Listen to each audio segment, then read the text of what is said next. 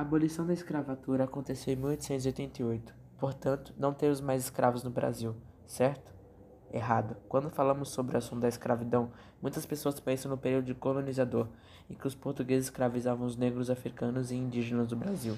Mas o que muitas pessoas não sabem é que a escravidão, mesmo sendo abolizada com a Lei Áurea, ainda é praticada no mundo moderno, geralmente escondida em fazendas ou até dentro de casa.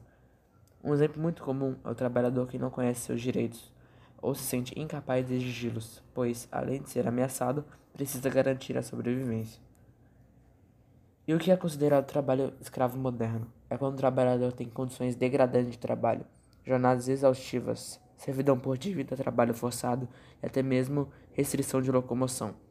E quem são essas pessoas? Em sua maioria, são pessoas analfabetas, pessoas com baixa escolaridade formal, pessoas que não têm noção de direitos humanos e até imigrantes, pessoas que vêm de países em que a condição é muito pior que a do Brasil. Sabendo disso, muitas pessoas fazem trabalho forçado, exaustivamente e sendo constantemente explorada por fazendeiros, que muitas vezes, ao invés de ameaçar os escravos com uma arma, ameaçam mandar a pessoa de volta para o seu país de origem, onde as condições são muito, muito ruins.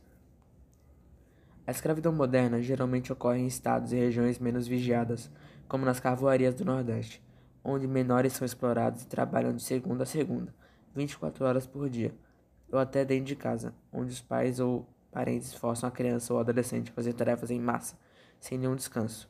Meu nome é Pedro Baus e eu sou o repórter de um dia do Colégio Nascimento.